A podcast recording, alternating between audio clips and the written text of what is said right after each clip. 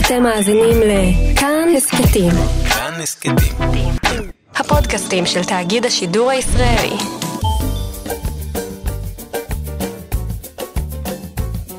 שישים החדש, עם איציק יושע. לחיות בגיל השלישי.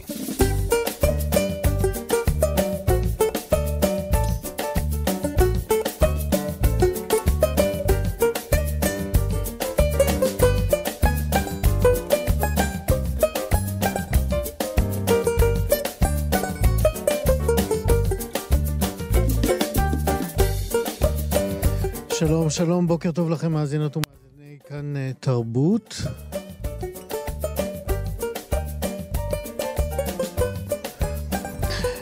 אנחנו שישי מחדש, הבוקר אה, נדבר על אה, אהבה בגיל השלישי, נדבר גם על סדנאות, סדנאות כתיבה ככלי להתמודדות עם הבדידות בימי קורונה.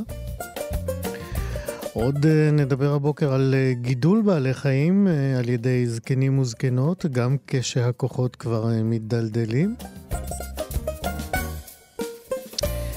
וגם נדבר על הסיכוי ללקוט בדמנציה ככל שתקופת הבידוד והסגר נמשכת. גם תהיה לנו מוסיקה כמובן, כולה שירים ישראלים ותיקים ככל שנספיק.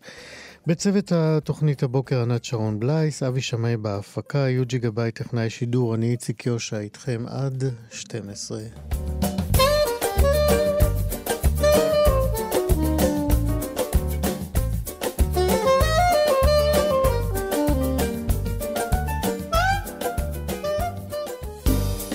שישים החדש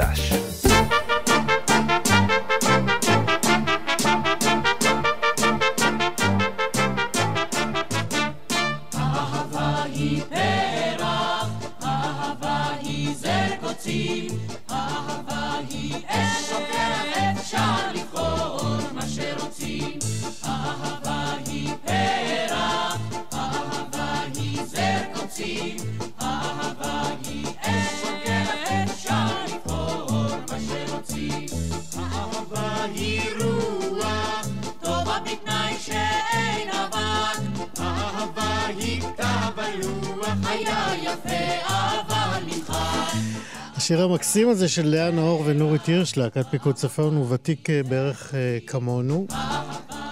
והוא מוביל אותנו לשיחה הזאת. אבל לפני זה אני רוצה להתעכב על בית אחד מתוכו. האהבה אה, אולי בכלל איננה, אולי בכלל היא אגדה, יש אגדות יפות ממנה, אבל אנחנו בעדה.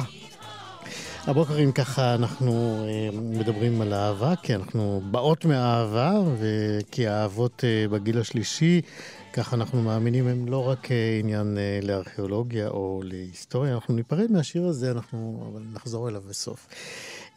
אנחנו רוצים לדבר על הסטיגמות שיש לאהבה הזאת, לנפץ אותן ואפילו לדבר בשבחה. ומי יכולה לדבר איתנו טוב יותר על האהבה הזאת מאשר... יעל חביב, שהיא מטפלת זוגית עם אה, התמחות לגיל השלישי. שלום, יעל. שלום, איציק, אני הכי אוהבת לדבר על אהבה. אם יש כזאת. תגידי, למה אנשים לא כל כך מאמינים אה, שאהבה יכולה לפרוח גם אה, אצל זקנים, ובינם לבין עצמם, או בינם לבין בני דורות אחרים? זה חלק מהסטיגמה שיש לנו על זקנה ועל הזדקנות. אה, אתה יודע, אנשים מבוגרים כשאתה מדבר איתם בהחלט מתחברים למקום הזה של להתאהב מחדש וליצור מערכות יחסים חדשות אה, ודווקא להפך אולי להיטיב בתוך מערכות יחסים קיימות. זה איזושהי סטיגמה שיש לנו בחברה הצעירה אה, שאומרת, אה, לא, אהבה זה, אה, זה כבר לא לאנשים מבוגרים. ויש אהבה מדהימה בגיל המבוגר, כי היא מאוד מאוד שונה מהגיל הצעיר, אגב. בואי ננסה אם כך לאפיין את האהבה המאוחרת הזאת. אהבה מאוחרת, אני חושבת שהיא מתבססת אה, יותר על הרצון להיות עם מישהו.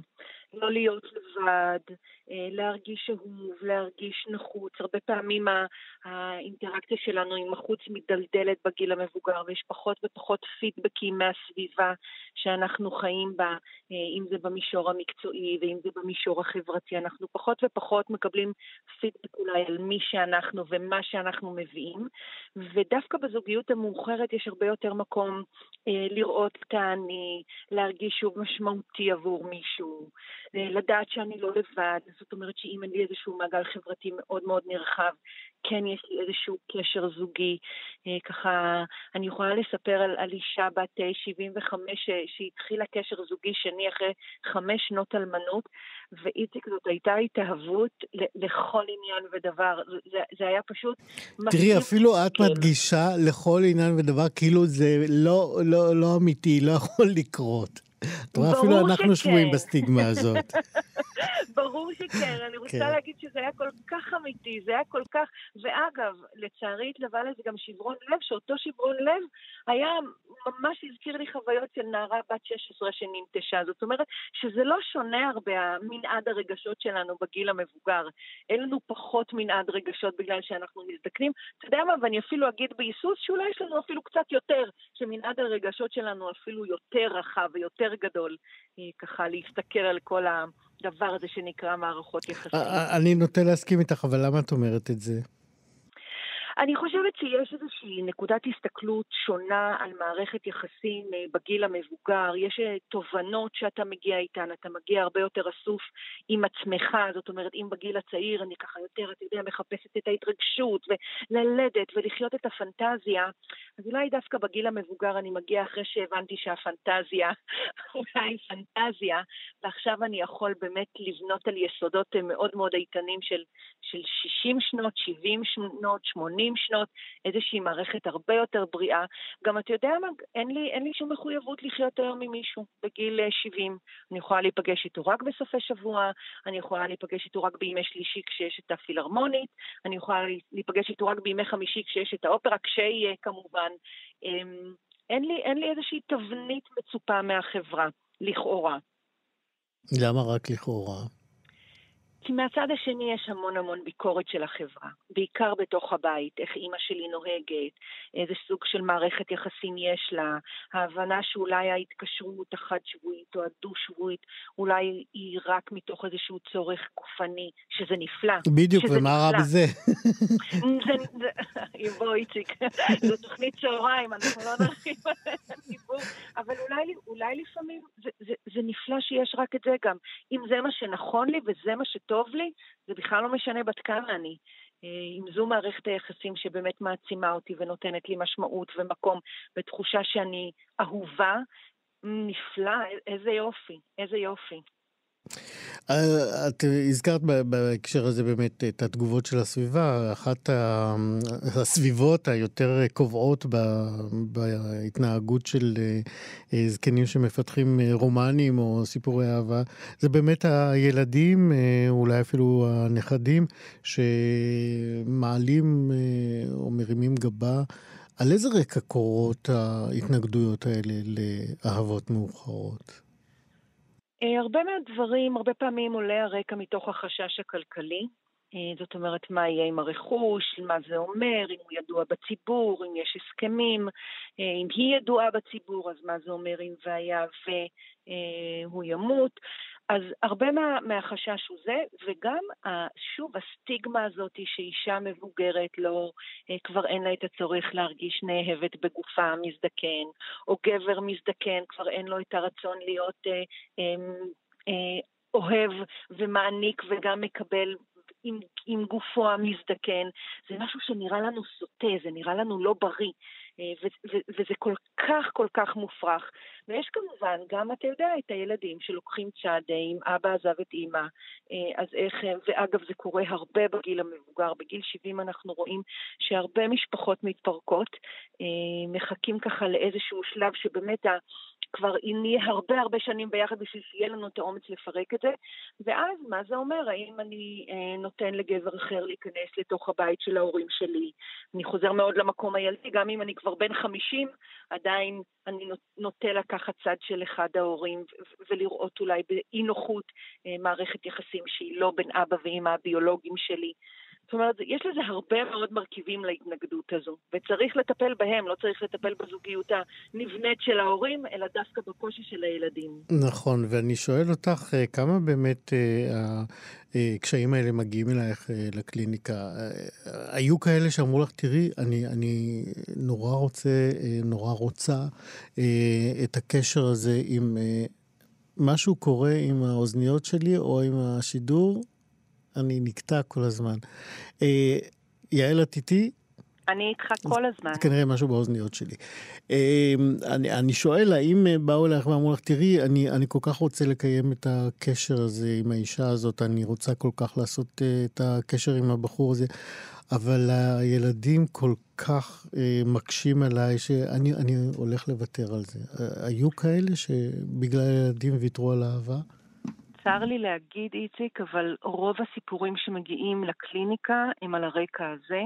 על רקע שאני מאוד רוצה זוגיות, אני מאוד רוצה שוב לפתח איזשהו קשר גם של מגע, גם של אהבה, גם של יחסי מין, גם של קרבה, גם של אינטימיות רגשית, וכן, אני לא עושה את זה כי אני מקבלת איזשהו אה, רוח גבית מהילדים שלי, אני מקבלת איזשהו חוסר פרגון, אני לא יודעת איך לעשות את זה, אני מפחדת. אגב, לשני המינים, פעם אה, פנתה אליי משפחה ואמרה לי, יעל, את חייבת לדבר עם אבא שלנו, הוא איבד את זה לגמרי לגמרי, הוא התגרש, ו- ופשוט נראה לנו שהוא השתגע לחלוטין. שוחחתי עם גבר בן 68, שאמר לי, יעל, יצאתי ממערכת יחסים זוגית כל כך לא טובה, ואני פשוט חי את החיים שלי עכשיו. ואיציק אולי נשמע לי אחד האנשים הכי בריאים בעולם, ואני רוצה להגיד שבאמת פה היה מקום לטפל במשפחה ולא בבן אדם, באיש עצמו, וכן, לצערי זה קורה המון שאנשים מוותרים על זוגיות בגלל הפחד מהתגובה של המשפחה, בגלל חוסר הפרגון, כן, והם משלמים על זה מחיר מאוד מאוד יקר, לצערי. יש uh, היום uh, יותר uh, אפשרויות uh, מבחינת המדיה, זאת אומרת, האתרים uh, יותר ויותר uh, מאפשרים uh, uh, גם היכרויות. נגיד שפ... זאת אומרת, אני, אני רוצה בעצם לשאול אותך, האם היום אפשר יותר uh, למצוא אהבה מאשר פעם, בגלל הריבוי של אתרים? אני חושבת שבהחלט כן, זה גם בגלל ריבוי האתרים, זה גם בגלל שינוי התפיסה, זה גם בגלל כל הנושא התרבותי של אני לא רק אישה של גבר אחד, אני יכולה בחיי לחוות הרבה מערכות יחסים אה, אה, כאלה וכאלה. ובהחלט כן, גם הפלטפורמה הדיגיטלית היום מאפשרת הרבה מאוד יצירת קשרים, זה משהו שמאוד מפותח. אה, באינטרנט, זה, זה אחד הדברים אולי הכי הכי עסיסיים ופועלים ומרגשים ש, שקיימים, שידוכים בגיל המבוגר, אה, כל מיני היכרויות בגיל המבוגר, פנויים פנויות בגיל המבוגר, זה המון המון ב, אה, בפלטפורמה זה נמצא ונוכח, ו, ויש לזה ביקוש מאוד מאוד גדול, וכן, אני חושבת ש, שזה נתן אפשור אה, שוב לפתח מערכות יחסים, ושוב להגדיל גם את הרפרטואר. אם זה רק פעם היה משהו בשכונה שלי, אז היום אני גם כבר יכולה להכיר מחוץ לשכונה שלי, כי באמת אני נפגשת עם הרבה מאוד אנשים אה, באינטרנט. גם אה, שלחת לי כתבה מאוד יפה ש, ש, שקראתי בה, אה, שיש גם אתר שמאפשר לנשים אה, להיות אלה שיזמו את ההיכרות, והם אלה שהובילו, והם אלה ש... ladies first קוראים לאתר הזה, וזה פנטסטי. נכון. כן. אני יודע, יש מחקר מרתק שמדבר על uh, קצת חילופי תפקידים בגיל המבוגר, שהאישה נהיית מאוד מאוד אסרטיבית, ככה מאוד ממוקדת מטרה, מאוד יודעת מה היא רוצה, בעוד שהגבר נהיה כזה קצת אולי יותר uh, uh, מחובר למקום הרגשי שלו ולשאלות ולתהיות, ואני חושבת שזה אולי אחד, ה, אחד הרעיונות מאחורי האתר הזה, באמת אנשים שיודעות מה הן רוצות, יודעות מה הן לא רוצות, um, ולרוב הן אלה שמובילות גם את ההיכרות וגם את, ה, את ההתקשרות העתידית, וגם אה, לצערנו, לפי הסטטיסטיקה, אנחנו יודעים להגיד שנשים חיות יותר מגברים. ולפעמים אה, יש, יש אהבות שמחרבות את החיים בגיל השלישי? בטח, כן, לצערי כן. קודם כל יש הרבה שברוני לב. Uh, אתה יודע, כמו המקום הזה של, של הכרתי מישהו ובסוף הוא הבטיח לי הרים וגבעות ובסוף הוא הלך, או שהוא היה איזשהו אה, חשבון מזויף, הוא הציג את עצמו כמו ממש מה שהוא לא היה, זאת אומרת, יש הרבה מאוד ציפיות שמתנפצות. אז אם בגיל צעיר אתה אומר, אוקיי, אני, אני הולך לדבר הבא, בגיל המבוגר אתה, אתה בהחלט מעלה פה תהיות של האם בכלל יש מקום לדבר הבא. אה, וכן, יש הרבה מאוד פעמים שאנחנו מביאים דפוסים ממערכת היחסים הקודמת שלנו, שבגינה היא גם התפרקה, ואנחנו לא עושים את התהליך הנכון להביא איזשהו חידוש או איזשהו תיקון, במירכאות, לקשר החדש. ובהחלט כן, אנחנו רואים מערכות יחסים אה, שמסתיימות גם גם אם הן מתחילות בכל תרועה רמה בגיל השלישי. ואז הן אה, מתגלות אה, כתעתוע בעצם אולי, אה, נכון. כמשהו שהוא לא הדבר עצמו. אה, נכון. זה, זה כמו שלאה נאור כתבה בשיר הזה שלה. היא כותבת, האהבה היא גשם, כדאי לקחת מטריה. האהבה היא כמו קסנטיפה שהתחפשה לשלגיה.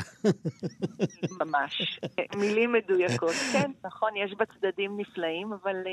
גם נרטבים בה לפעמים, כן. כן. אבל אולי זה חלק מהדינמיקה היפה של האהבה. אולי. אז אה, לסיום, אה, יעל חביב, אה, מה אנחנו צריכים לדעת על אהבה בגיל השלישי? במה הכי להאמין? שהיא קיימת, שהיא אפשרית, שמותר לנו, שאנחנו צריכים את זה, להכיר בצורך, ושאם אה, מישהו סובל מזה שאנחנו מחפשים אהבה, אז אולי הוא צריך לבדוק את עצמו. לא אנחנו... אולי, שהוא ילך לבדוק את עצמו. שהוא ילך לבדוק את עצמו. אנחנו לגמרי בסדר, לגמרי. יעל חביב, אה, מטפלת אה, זוגית עם התמחות לגיל השלישי, ובאהבה בגיל השלישי. אנחנו ניפרד שוב עם השיר המקסים הזה בעיניי, ישן, לא כל כך מוכר, אבל כיפי. לאה נאור כתבה מילים, נורית הירש הלחינה להקת פיקוד הצפון. אהבה היא פרח. יעל חביב, תודה, להתראות. באהבה גדולה. בהחלט.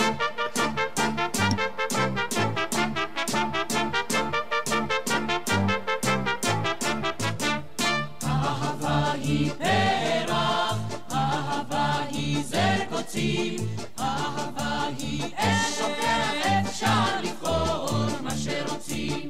אהבה היא פרח, אהבה היא זר קוצים, אהבה היא אש שוקרת, אפשר לבחור מה שרוצים.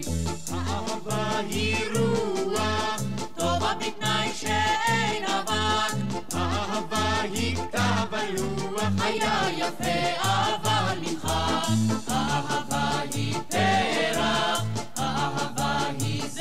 רוצים, אהבה היא אש, אפשר לבחור מה שרוצים.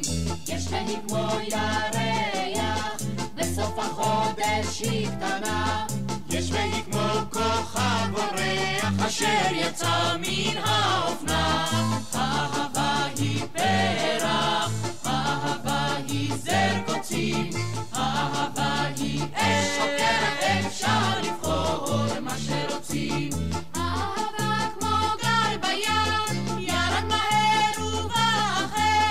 אהבה כמו מחלה כואב מאוד, אבל עובר. אהבה היא פרח, אהבה היא זר קוצים, אהבה היא אש, אפשר לבחור מה שרוצים. אהבה שיכר היא, לא טוב לשתות יותר מדי. האהבה פסגה של הרי, היה קשה אבל כדאי. אהבה היא פרח, אהבה היא זר קוצים, אהבה היא אש, אפשר לבחור מה שרוצים. אולי בכלל איננה,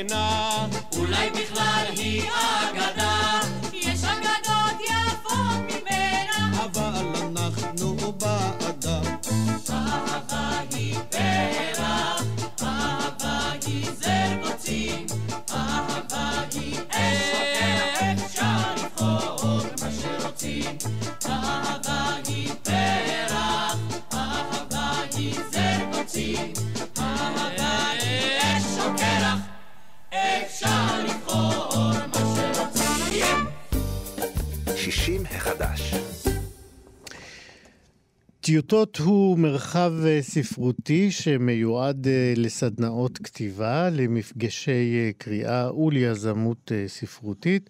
הוא מיועד לקהל הרחב, אבל גם לסגל ההוראה ולסטודנטים שבסמינר הקיבוצים, ואולי לא רק. נספר לכם שבימים כתיקונם יש מקום גם להתייחס לחלל עצמו, שבו נמצא המרחב הספרותי הזה, אבל בימי קורונה הוא ככה פשט צורה. ולבש, אפשר אולי לומר, את אה, בגדי הזום. אה, במסגרת המרכז הזה מתקיימות אה, בימים האלה, ימי הקורונה, סדנאות כתיבה לגיל השלישי, ועל הערך שלהם ועל משמעותם אנחנו נרצה לדבר עכשיו עם טלי אשר שמובילה אותן, והיא בעצם מנהלת המרכז הזה, טיוטות. שלום טלי. שלום, היה לי נעים לשמוע את התיאור. אני, אני, אני נשענתי על uh, חלק ממה שאתם פרסמתם. mm, זו וריאציה על דברים שלכם. זאת העבודה שלי. זאת הנאמנה. קודם כל, אני, אה, מה שכן, אה, עוד, עוד אנקדוטה, אני נכנסתי לאתר שלכם וראיתי שכתוב טיוטות, שזאת המילה הנכונה, ולא טיוטות, כמו שאנחנו נכון. נוהגים. לכן זה גם מנוקד בלוגו. נכון, ולכן זה האיר את עיניי, ואני נורא שמח להגיד טיוטות. אז אה, בואי ספרי לנו באמת קצת על המרכז שנפתח אה, לדעתי רק לפני שלוש שנים, נכון? אה, כן, אנחנו בשנה הרביעית. פלוס מינוס, כן. המרכז באמת מיועד גם להציע סדנאות כתיבה וקריאה. כמו שאמרת, אנחנו רואים ככה איזשהו מעגל השראה אה, שהכתיבה לא מתבצעת בחלל ריק, ואנחנו מזינים את המשתתפות והמשתתפים בסדנאות גם בטקסטים אה, קיימים, ומשם מניעים אה, לכתיבה בהשראת אותם טקסטים, אבל גם באמת ביזמות ספרותית, שהרעיון הוא עשייה חברתית באמצעות ספרות. אם אה, בדרך כלל חושבים שהיא שמורה, ספרות שמורה באיזה מגדל שן, אה, הרבה פעמים אני שומעת שאולי זה כבר לא רלוונטי היום אה, לעידן הנוכחי, אז אנחנו דווקא להפך, אומרים לא, הספרות היא משהו נגיש, הכתיבה היא פעולה שאמורה להיות מיטיבה כן. לכולם. אנחנו נגיע לזה, אבל אני רוצה עדיין להתעכב על, mm-hmm. על הרציונל, על, על הצורך כן. שזיהיתם כאשר הקמתם את המרכז הזה. אה, הוא, אני גם אמרתי בפתיחה, הוא בעצם פתוח לכולם, אה, נכון. לסטודנטים, לאנשי סגל, נכון. לאנשים מבחוץ. מה אתם מזמינים את האנשים לעשות? זה לאנשים שקרובים לכתיבה, או אה, רוצים להתוודע אליה באמצעותכם? גם וגם, גם וגם. כן. מגיעים אלינו אה, אנשים שמתגעגעים לכתוב, או שכמהים לכתוב, אה, מעוכבים מלעשות את זה, אם בגלל מה שנקרא חסמי כתיבה, אם בגלל איזה פחד שנמצא בהם, אם בגלל שהם לא הגיעו לזה וזה נשאר כאיזו משאלת לב שהם רוצים כבר לממש. אה, אבל גם מגיעים אנשים שכבר עברו סדנה או שתיים, והם מרגישים שהם עדיין אה, נשארים באיזשהו דשדוש בתוך המקום הזה ורוצים לחלץ מתוכם איזשהו טקסט ש... שיהיה כבר בשל יותר, אה, מאוגד, ושאפשר יהיה לעשות איתו משהו, אולי אה, להוציא אותו לאור, או אולי לתת לאנשים אחרים ככה, אה, לספר איזשהו סיפור שיש להם, ויכולת להעביר את זה הלאה. אז, אז, זהו, אז יש גם וגם. כן, זאת אומרת, הצורך הזה הוא לאו דווקא צורך לפרסם, כמו לפעמים הצורך להשתמש בכתיבה כדי לרפא משהו, או נכון, להביע אני, משהו. כן. אז זה טוב שאתה משתמש בפועל לרפא, כי אחת השאלות הנפוצות במפגשים ראשונים בסדנאות היא האם הכתיבה תהיה טיפולית. והתשובה שלי לזה היא שזה לא טיפולי, אבל זה כן מרפא. ציינת את הסטודיו, את, את מרחב טיוטות עצמו, mm-hmm. אז באמת על אה, אחד הקירות אה, מודפס אה, טבוע, שיר של חזי לסקלי, שנקרא לימודי רפואה ולימודי ספרות, וזה ככה, המוטו שלו הוא, הוא מאוד רלוונטי, הוא אומר, אם תלמד אותי לרפא אותך בחושך, ארפא את החושך. אם תלמד אותי לכתוב בחושך, אלמד את החושך לכתוב. Mm. אז האם אנחנו יוצאים משם אה, כשהכול אה, מטופל אצלנו? לא, אבל יש משהו במפגש אה, שלנו עם עצמנו באמצעות הכתיבה שכן, יש בו משהו מרפא, מזכך, מתפענח. אני זוכה להתפענח באמצעות תהליכי הכתיבה. אז זו המטרה הראשונית. אם יוצא מזה טקסט שיכול לצאת לאור, זה ערך אה, נלווה נהדר. אבל, אבל אין כאן אה, חתירה, בואו אלינו ותוציאו ספר לאור. זה, זה, אנחנו עושים את זה בצורה בשלה וארצית, ו... כן. באיזה שלב של ההתנהלות של הסדנה הזאת אה, גיליתם בעצם שבני הגיל השלישי אה, יכולים למצוא בה מענה נוסף אה, לתקופת החיים שלהם? אז אני אגיד ככה, מי שמגיע אלינו לסדנה, בדרך כלל הקבוצות הן מעורבות, מעורבות גילאית, מעורבות אה, מקצועית, אה, מעורבות מבחינת אה, אה, נרטיבים תרבותיים, והגיוון הזה יש לו ערך כשלעצמו. אני אוסיף ואומר שעכשיו בכלל, שבאמת, כמו שאמרת, עברנו לסדנאות מקוונות באמצעות הזום, אז בכלל אנחנו זוכים לתפוצה, אני אגיד, בינלאומית. גם יש אנשים שהם לא מהארץ שמשתתפים בסדנאות. מה שכן, התקופה הנוכחית באמת העלתה את הצורך של הגיל השלישי בעוד ערוץ ביטוי, והרבה פעמים גם שמחליף דברים שהם אה, עשו קודם לכן, ושבתקופה הזו נגזר עליהם להימנע מהם. וזה צורך שעלה, ולכן אנחנו כן מציעים עכשיו סדנה ייעודית לבני ובנות הגיל השלישי. אמ, אז, שמה אז קורה בה? אה, זו סדנת כתיבה לכל דבר ועניין. מטבע הדברים, אה, אם משתתפים בה אנשים אה, מבוגרים יותר, אז התכנים הם, הם, הם באמת יותר אולי דומים האחד לשני. פה אנחנו לוקחים מקבוצת סיכון, זאת הופכת להיות כמו קבוצת תיקון, כי אפשר להשתמש בניסיון העשיר, ניסיון החיים, בזיכרונות. יש הרבה מאוד כתיבה שהיא אוטוביוגרפית, שהיא בעצם מייצרת עיבוד בעין של חוויות חיים. אה, ויש אנשים שכותבים ו... תוך כדי הכתיבה נזכרים במשהו שהם לא ידעו שהם זוכרים. אז אולי באמת בשלב הזה של אה, שיחתנו, טלי אשר, אנחנו נצרף את אחת המשתתפות בסדנה הזאת. Mm-hmm. שלום שולה אבן חן. בוקר טוב. אז בדיוק אנחנו מתחברים בשלב שבו טלי מדברת על העלאת זיכרונות בכתיבה. זה קרה גם לך, נכון? זה קרה גם לי, כן. רק נספר עלייך קצת, שאת עד שפרצה הקורונה את היית מורה לפסנתר, והפסקת בעצם רק בגלל זה. נכון. ואיך ידעת, או איך הבנת ש... אה, הכתיבה יכולה להיות אה, ערוץ ביטוי אה, חדש שלא הכרת בשביל עצמך? אז קריאה והתעסקות בספרות תמיד עניינה ומשכה אותי. לא התעסקתי בזה ביומיום כי הייתי עסוקה במוזיקה, אבל פתאום נפער לי בור כזה, מין המון זמן פנוי שלא הייתי רגילה בו, וחיפשתי לעשות משהו שימלא את הבור הזה בתכנים שיש בהם כלי ביטוי. והכרתי את טלי בנסיבות אחרות, היא אימא של, של שתי תלמידות שלי, וצלצלתי אליה לשאול אם יש לה איזה סדנאות או משהו אחר להציע לי, שאני אוכל להתחיל לנסות בכתיבה. תמיד רציתי, אבל לא היה לי זמן לזה. אבל התיאבון למילה הכתובה ולמילה שאני קוראת אותה, או למחשבות על אה, כתיבה, תמיד, תמיד, תמיד משכו אותי. ופתאום זה התחבר אחד לאחד.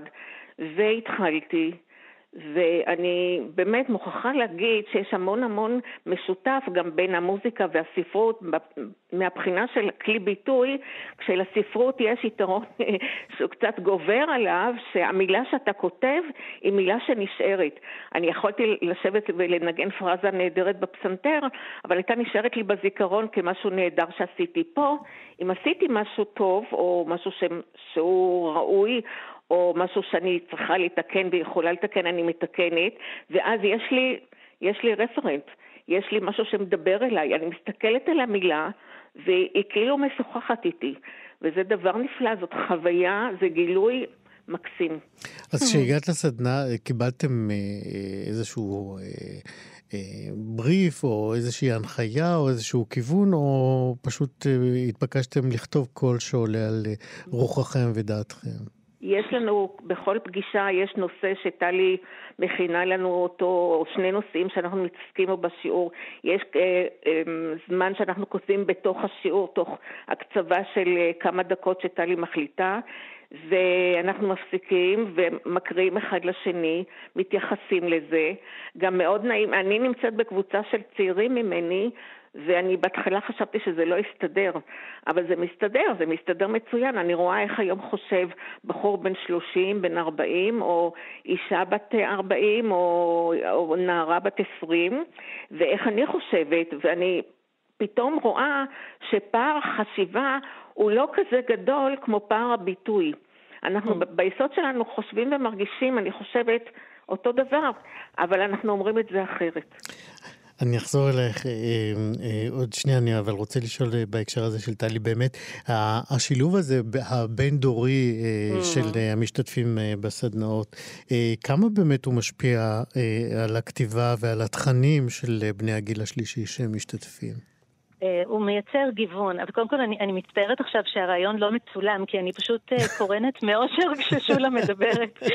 אה, זה מייצר, זה, זה לא מייתר שום דבר, אבל יש יתרונות גם כשיש קבוצה מאוד הטרוגנית, ויש יתרונות כשיש בכל זאת איזשהו מכנה משותף. אמ, אני חושבת שההפתעה הזו ששולה מתארת, כשבחור בן 40 ואישה בת 70 משוחחים על אותה חוויה בעצם, כותבים על משהו שהם יכולים להתחבר אליו, אני חושבת שזה מפעים אה, כפליים. כי הרבה פעמים אנחנו מסתובבים עם תחושות של, רגע, מה שאני מרגישה עכשיו כנראה רק אני חווה אותו. וההיחלצות הזאת מהבדידות של החוויה הלפעמים חונקת רק ביני לביני, ההדהוד שאני מבינה שעוד אנשים חווים אותה ויש להם נרטיב שונה לגמרי. הם באים מרקע אחר, הם בגיל אחר, זה מייצר איזשהו חיבור, כמו קרקוע כזה, התקרקעות בעולם. זה נותן עוגן. אז, אז אני חושבת שיש יתרונות, גם מקבוצות כאלה וגם מקבוצות כאלה. אז אולי באמת אני אשאל אותך, אה, שולה, על חוויה כזאת שלך אה, אה, בעקבות מפגש או מגע או החלפת דעות עם כותב, כותבת צעירים יותר בסדנה, איזה דברים עלו בך והעלית אותם על הכתב? קודם כל, ההערכה שלי לאנשים היותר צעירים ממני עלתה שבעתיים. לא שלא הערכתי אותם קודם, אבל אני חושבת שיש בגיל השלישי, אה, בכלל בהפרשי גיל תמיד יש, אוי הדור הזה, הדור הצעיר, אה, מין הרגשה כזאת שאנחנו יותר מהם בחשיבה, בניסיון וכך הלאה. ופתאום אני רואה שזה די שרלטני להגיד דבר כזה, זה לא נכון, רק... ברור שלא. אבל כשגיליתי את זה בעצמי, זו הייתה הפתעה וחיבקתי אותה בשתי ידיים. Uh, הגילאים שאני לימדתי לא היו של 40, והגיל, אני התעסקתי עם ילדים עד גיל ילדים, עד גיל 20, עד גיל 18, עד הצבא. וזה סוג אחר של, של גיל, וגם דרך המוזיקה אנחנו מדברים על החיים, אבל אחרת. הביטוי הוא כמעט אותו ביטוי כי אנחנו מנגנים, אבל בעברית זה נשמע אחרת, ופתאום אני רואה שהרגש הוא אותו רגש, אבל הכלים להגיד את זה, או המילים שמשתמשים, או המשפטים ש... ויש בהם גם הרבה מאוד תחכום, שהוא נערץ בעיניי, ממש. אני יכולה להוסיף משהו? בוודאי. Uh, הרבה פעמים, אני זוכרת כש, כשסעדתי את הוריי בימי חוים, uh, אני זוכרת את התדהמה שהרגשתי כשהבנתי שהרופאים והרופאות שמטפלים הם צעירים ממני. והרבה פעמים אנחנו קוראים טקסטים מופתיים של יוצרים שכתבו אותם בגיל צעיר יחסית, ועדיין זה מחולל בנו אימפקט מאוד מאוד עמוק. אין, אין גזירה שונה ב, ב, בסדנת כתיבה כזו, שהיא באמת רב-גילית. אז, אז זה, אני חושבת שיש משהו בגיל ש, שלפעמים צריך לשחרר אותו. ושוב, לא נמנע שיש סדנאות יותר משותפות, אבל משהו באלסטיות של התפיסה הגילית, אני חושבת, הוא, הוא מבורך. יכולנו עוד אה, להמשיך סדנה הזאת מרתקת, בא לי לבוא לכתוב איתכם. קדימה. אה, אבל אנחנו צריכים אה, לסיים אותה. שולה אבן חן, טלי אשר, על סדנאות כתיבה לבני הגיל השלישי. טיוטות, נכון? כך קוראים נכון. למרחב הספרותי, ואם רוצים להצטרף אליו, מה, מה צריך לעשות? גוגל, טיוטות, מכללת סמינר הקיבוצים, אנחנו שם. טלי אשר, שולה אבן חן. תודה לשתיכן. תודה לכם. להתראות. להתראות. אהבת הדסו עליו ונקשרו ואני בתוך כל הפעמי סוללים לו יש רשות בנייה עליי וחברו תוך אישה רסייה נשר מן הלילים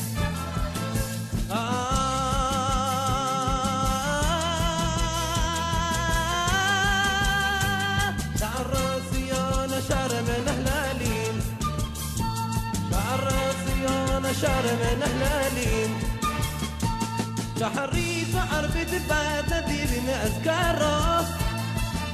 ليبي ورا ورايانا يبري ناسو هالي بينو عدد قداش باش يروحوا برا حضانها كله بحباني خلالي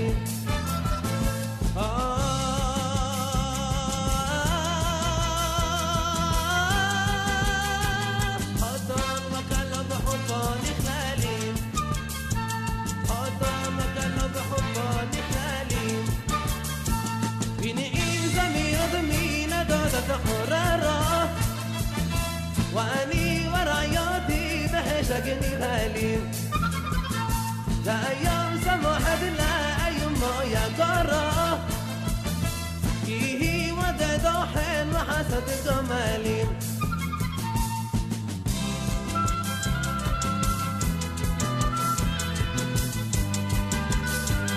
وده دوحن وحسد جمالي. وأتى دحر وحاسب جمالي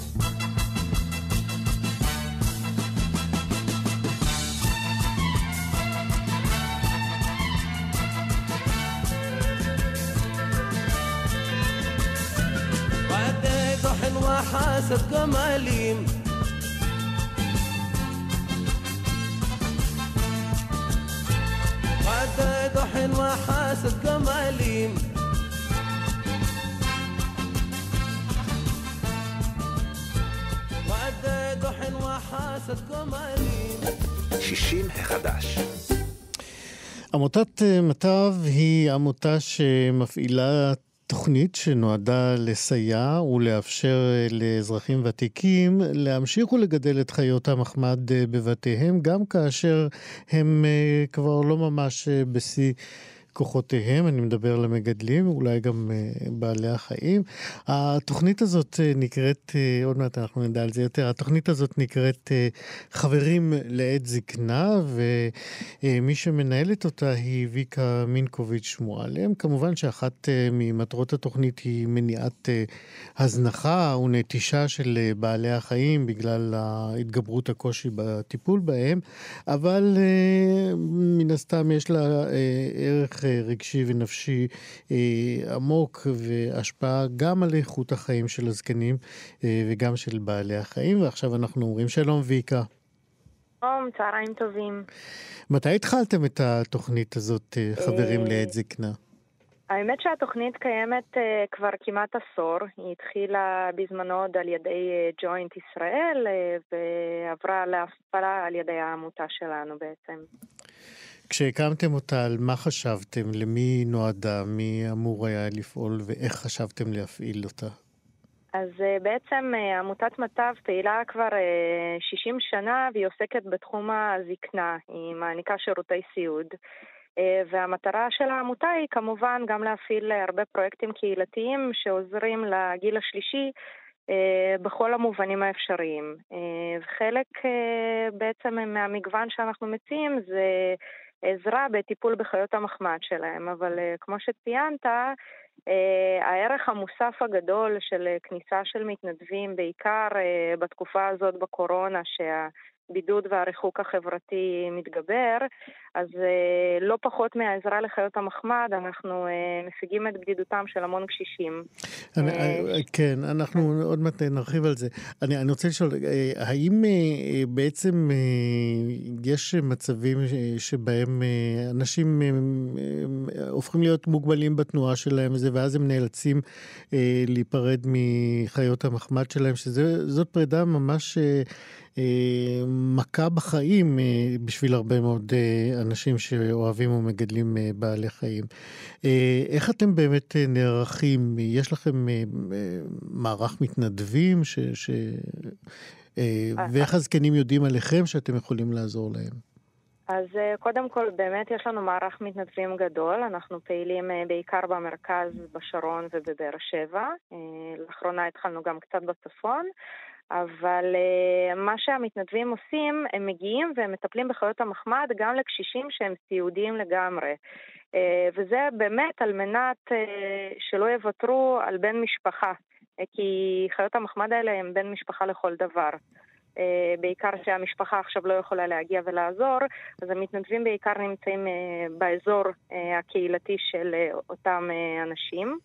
Uh, כמובן שיש גם uh, אזרחים ותיקים ששמחים להיעזר במתנדבים גם אם הם קצת מתקשים, אבל המטרה שלנו היא להמשיך להשאיר את חיות המחמד בבתים שלהם, וכמובן שיש גם מקרים, uh, אני לפני כמה חודשים אימצתי את בוני, בת ה-13, ממטופל שלנו שכבר לא יכל להמשיך לגדל את הכלבה, ונאלץ למסור אותה, וכמובן אנחנו בקשר שבועי איתו ומספרים לו איך היא מרגישה.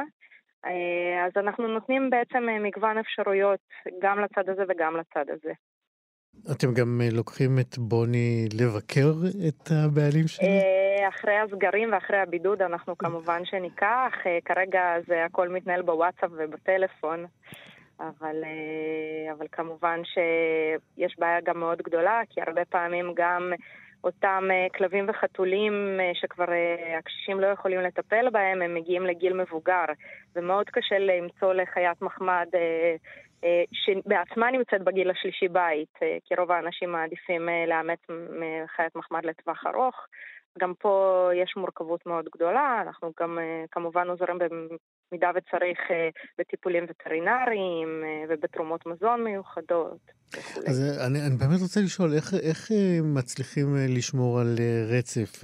כשאנחנו מדברים על כלבים, נגיד חתולים, לא, לא, לא זקוקים לטיפול כל כך צמוד, למרות שכן, אבל כלב, את יודעת, צריך לרדת שלוש, ארבע פעמים ביום, והבעלים לא רוצה להיפרד ממנו, אבל גם לא מוצאים מתנדב שיבוא כל יום להוריד את הכלב. איך, איך מתגברים על... על מצב אז כזה? אז זה באמת אה, מאוד אה, יחסי. יש לנו אה, אנשים שרוצים עזרה פעם אחת או פעמיים בשבוע, זה מספיק להם, ויש לנו לא מעט קשישים שיש להם שמונה מתנדבים בשבוע. שבעצם מגיעים פעמיים ביום, גם בבוקר וגם בערב, להוציא, כולל שבתות. אוקיי, אמ, יש כאלה זקנים שלא גידלו אה, בחייהם בעלי חיים ופתאום אה, מבקשים אה, לגדל דווקא כשהם זקנים? בטח. קודם כל, כשאתה מוצא את עצמך שאתה הרבה פעמים מאבד בן זוג או בת זוג והמשפחה רחוקה, אז אתה מחפש איזושהי קרבה. אה, ומי שחובב חיות מחמד אה, מחפש את הדבר הזה. ואנחנו גם עוזרים לקשישים לאמץ חיות מחמד. יש הרבה עמותות שפעילות אה, למסירת אה, בעלי חיים לאימוץ, אבל הרבה מהם לא רוצות למסור אה, לקשישים, כי הם לא יודעים אם אה, יש פה התחייבות לטווח ארוך, אז גם במקרים האלה אנחנו נכנסים. וכמה באמת הם יהיו כשירים אה, אה לטפל בחיות בדיוק. האלה. בדיוק, אה, כן. ולכן אנחנו באמת אה, נכנסים, נותנים סיוע מקצועי, יש לנו גם אה, וליווי. אה, מאלפים מתנדבים ומלווים את האימוץ הזה. יפה. ו- אה, כן, כל מה שאפשר. קשישים זקנים אה, עם חברים לעת זקנה, פרויקט נהדר, תוכנית של אה, עמותת אה, מטב. ויקה מינקוביץ' מועלם, תודה רבה שדיברת איתנו. תודה רבה לכם. להתראות. להתראות.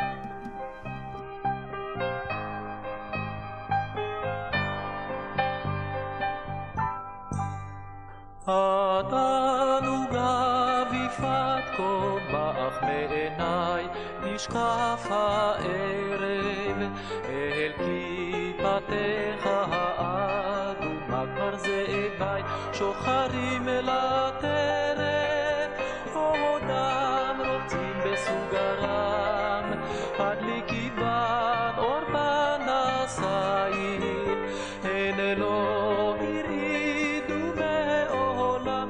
פחדי הערב ותריסייך, עודם רוצים בסוגרם, הדליקי בת אור פנסייך, הן לא הרעידו מעולם פחדי הערב ותריסייך.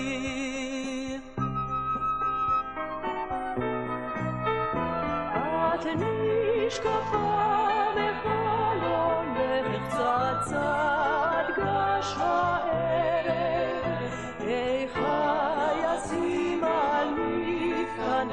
שלוותו המאושרת, האירי בת חשקת עיניי, שרפים של זמן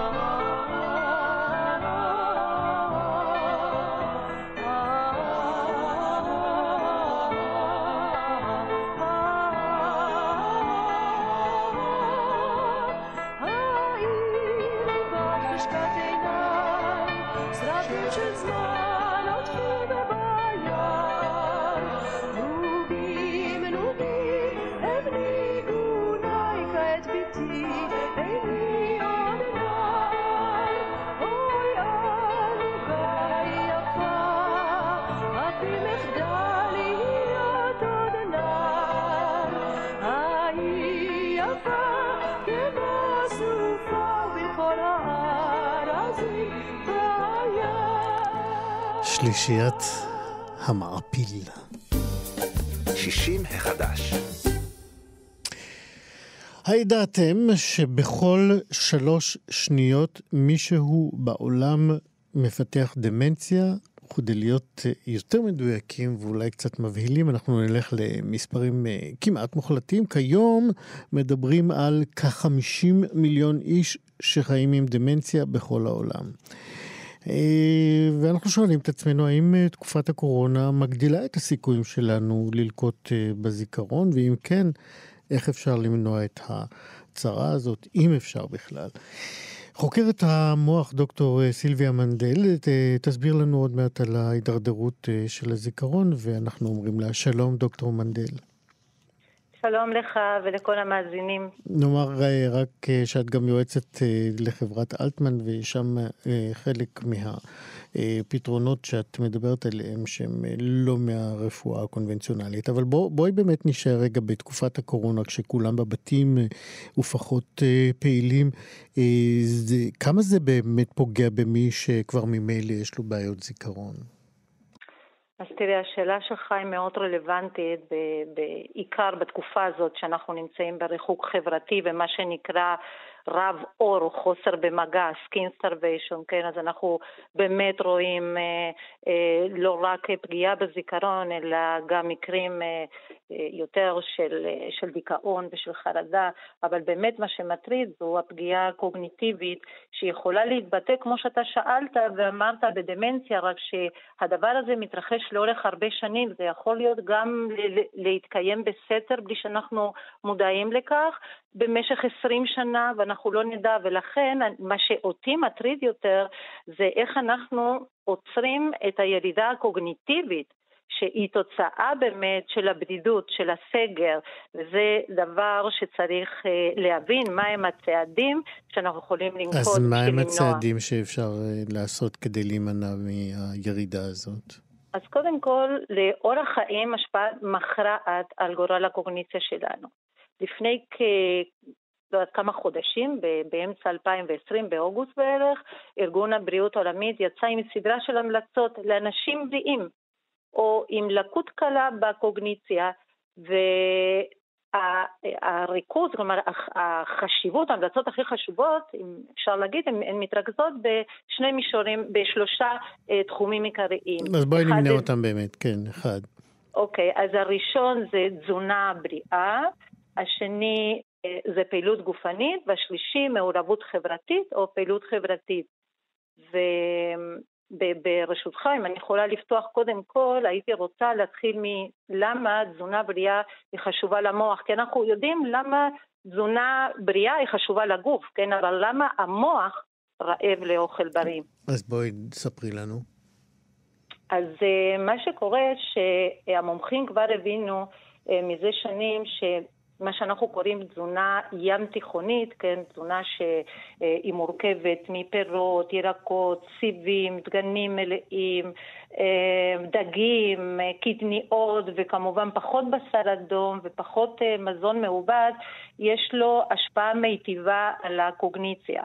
עכשיו, בפירות וירקות ישנם אה, רכיבים מאוד חשובים לבריאות האדם, שהם המינרלים והוויטמינים שכולנו יודעים, אבל בנוסף קיימים גם כימיקלים שקוראים להם פוליפנולים שהם נוגדי חמצום פוטנטיים ביותר, כאשר החשיבות שלהם אה, היא רחבה, הם, חי... הם חשובים לניטרול אה, של רעלים, של פתוגנים, של דלקות בגוף, הם גם אה, יודעים להוריד רמות סוכר ושומנים וגם לגרום לשגשוג של אוכלוסיית חיידקים הטובה, אבל אותנו מעניין איזה, איזה מהפוליפנולים, כן, מה הם אותם נוגדי חמצום שנמצאים בתזונה שלנו, שיש להם השפעה על הקוגניציה. כן, דוקטור סילביה מנדל, אנחנו קצרים בזמן, אז אני רוצה שנדלג מיד אה, להמלצה השנייה, והיא אה, אה, פעילות גופנית. אנחנו, אני מזכיר, אלה שלוש המלצות של ארגון הבריאות העולמי שפורסמו ממש באוגוסט האחרון, כדי למנוע